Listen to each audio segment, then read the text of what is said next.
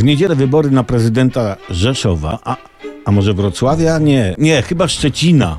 Szczecina. Nie, w każdym razie, w każdym razie sprawa tych wyborów stała się sprawą ogólnokrajową z powodu zaangażowania się centrali partyjnych, Aha. które traktują elekcje jako plebiscyt ogólnopolskiej popularności.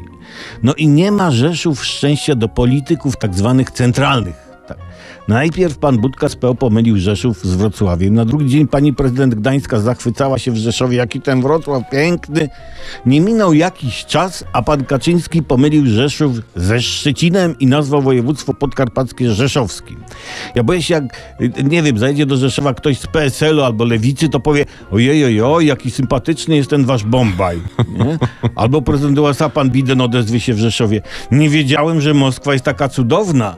Oho, i ten Kreml taki strzelisty na żywo. Ja nie wiem, no, no ważny, polit, po, ważny polityk, kiedy udaje się do jakiejś miejscowości, to, to mu chyba asystenci mówią, dokąd jedzie, po co, co ma mówić i w jakich sytuacjach należy uciekać, nie?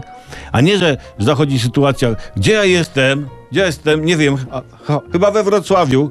No byłeś we Wrocławiu? No, chy, chyba nie, ale tak go sobie wyobrażam, że jest jak Szczecin na przykład. No, no muszą asystenci podsuwać podstawowe informacje, tak zwany brief. No ale ci politycy to raczej nie dostają briefa, tylko, tylko raczej jadą na wódce pikerze. A, a przecież Rzeszów to taki piękny gród nad Wisłoką. Tak.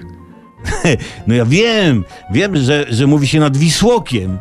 Nie nad Wisłoką, nie? Wisłokiem. Ja wiem, wiem, tylko słuchajcie, no ja chciałem się przez chwilę poczuć jak ważny polityk, który odwiedza Rzeszów.